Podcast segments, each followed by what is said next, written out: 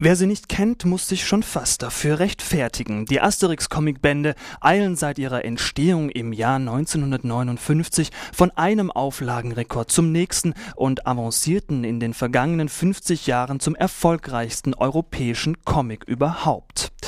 Fokus-Redakteur Alex hat sich mit Uli Pröfrock, einem Experten für französische Comics und Inhaber des Freiburger Comicladens X4U, über Asterix im Spiegel der deutsch-französischen Beziehungen unterhalten. Wir wollen heute ein bisschen uns dem deutsch-französischen Verhältnis widmen anhand von Asterix.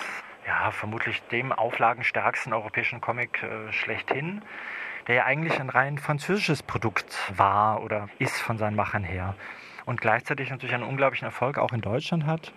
Stimmt es, dass bei Asterix auch nationalistische oder gaullistische Untertöne zu entdecken sind? Oder wie könnte man die Asterix-Comics politisch einstufen? Mm, das kann man sicherlich da auch rauslesen. Äh, man muss sehen, wann Asterix entstanden ist. Also 59, 60 rum äh, ist das Konzept entwickelt worden und ich glaube im Jahre 60 kam dann auch in, in Frankreich der erste Band. Das war erst in einem Magazin veröffentlicht was äh, sich im Grunde dafür schon fast begründet hat.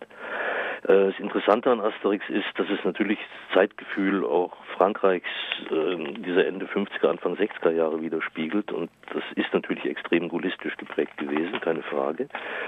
Aber ähm, Goscinny, der äh, die Reihe ja geschrieben hat, die ersten Jahre, und das ist das eigentlich Interessante dran, und das macht es auch ähm, sehr viel lesbarer, als es unter anderen Umständen vielleicht gewesen wäre. Goscinny hatte sehr, sehr lange im Ausland gelebt und bringt auch auf diese französische Befindlichkeit der Zeit eine Außensicht ein, die äh, das Ganze relativiert und mit so einem Augenzwinkern ja ein bisschen, bisschen humoristischer und ein bisschen selbstironischer auch darstellt, als es vielleicht ansonsten der Fall gewesen wäre.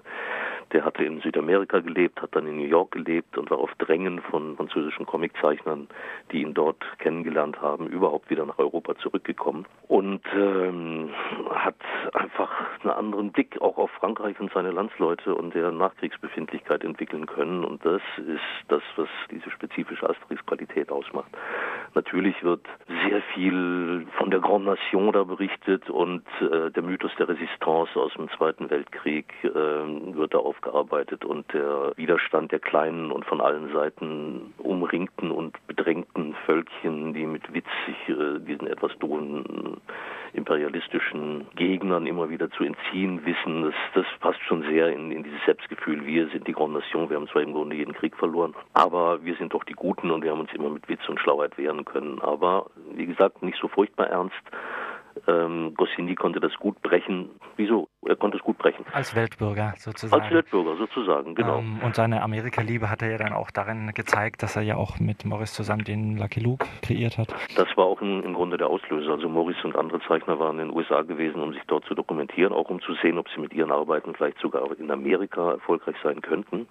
Aber Maurice hat sich dort eben über Lucky Luke äh, auch sehr, sehr gut dokumentiert, was die Western-Sachen angeht einfach auch den historischen Background.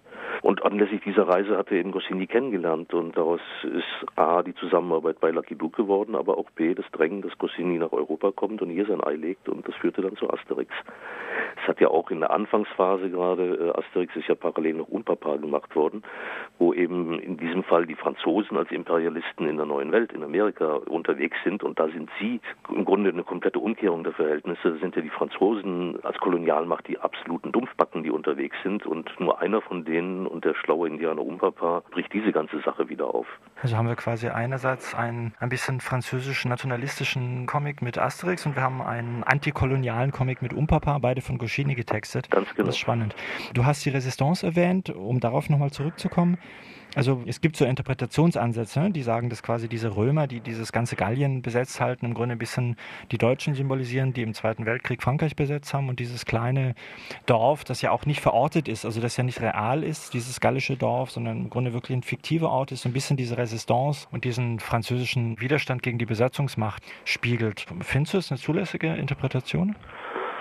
Ansatzweise ja. Das ist finde das sehr, sehr schwierig. Äh, da ist auch ein Mythos bedient worden. Der, der Resistance-Mythos ist heute jetzt auch ein bisschen schwächer geworden in Frankreich, aber in der Zeit war statistisch so ziemlich jeder Franzose mal in der Resistance gewesen. Das war so ein ganz, ganz großes Aufarbeitungsding nach dem Krieg. Da hat man wenig über die Kollaboration gesprochen, die natürlich ganz massiv in Frankreich auch vorhanden war und äh, über die Vichy-Regierung, das hat man doch gerne alles ein bisschen totgeschwiegen und man hat sich selber in seinem Selbstwertgefühl sehr an diesem Mythos Resistance festgehalten und das ist natürlich eine Geschichte, die ganz klar auch marktmäßig bedient worden ist bei dem Ding, so sehe ich das jedenfalls. Vor allem, wenn das Ding ja Ende der 50er entstanden ist, da war natürlich der Zweite Weltkrieg noch viel präsenter. Der war noch sehr viel ähm, präsenter heute. Richtig, ja. Macht man sich heute nicht mehr ganz klar, wie wirklich die Befindlichkeit war. Also ich kann zum Beispiel sagen, ab 65 äh, habe ich eine Zeit lang in Frankreich gelebt, kam aus Deutschland als Kind und äh, ich war komplett von der Socke. Das war mir völlig unbekannt, dass in Frankreich alle Kinder Krieg gespielt haben.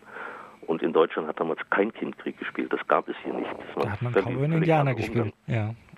Äh, du hast auch erwähnt, dass Asterix natürlich gleichzeitig auch ein, ein Comic ist, wo es um Völkerverständigung geht und, und, die vielen Länder, die bereist werden, aber auch diese vielen kleinen Widerstandsgruppen, die sich gegen die Römer in anderen Ländern auflehnen, die besucht oder unterstützt werden oder mit denen man sich austauscht oder denen man mit Hilfe des Zaubertranks auch irgendwie Hilfe gewährt. Also es ist natürlich schon auch ein Comic, der was Multikulturelles und was äh, Völkerverbindendes hat. Absolut auf eine richtig. andere Art. Ich denke, also Goscinny hat aus seiner eigenen Erfahrung aus, eben dadurch, dass er, dass er in, in verschiedenen Ländern gelebt hat und auch kulturell sehr unterschiedlich unterschiedliche Länder gerade in der Zeit, äh, war das dem sicherlich ein Anliegen, auf diese Art und Weise auch Lesern und dann überwiegend Kindern nahezubringen, dass das Fremde eben nicht bedrohlich sein muss, sondern bemüht sich ja immer, extrem positive Figuren zu schaffen, die aber auch so ein Stück der, der jeweiligen nationalen Identität transportieren, wie die Spanier jetzt drauf sind oder wie die Korsen drauf sind oder wie auch immer. Die Schweizer essen Käsefondue, die Spanier tanzen Flamenco. Natürlich, werden, wenn die, äh, die Briten ähm, essen, trinken heißen Tee, äh, heißes Wasser mit einem Tröpfchen Milch. Das Witzige ist, dass einerseits ja die übelsten und eigentlich dumpfesten Klischees über Nationalitäten bedient werden, gleichzeitig man aber fast schon wieder das Gefühl hat,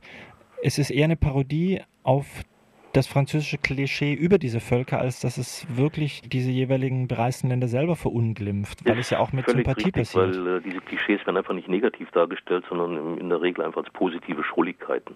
Und äh, nie so, dass du sagst, ach, diese Engländer spinnen ja, sondern es ist ja eher lustig, wie die drauf sind. Es, es ist immer so gebogen, dass einerseits das Klischee bedient wird, aber nie bei dem Asterix, wenn sie Goscinny geschrieben hat, äh, zu einer negativen Beurteilung führen.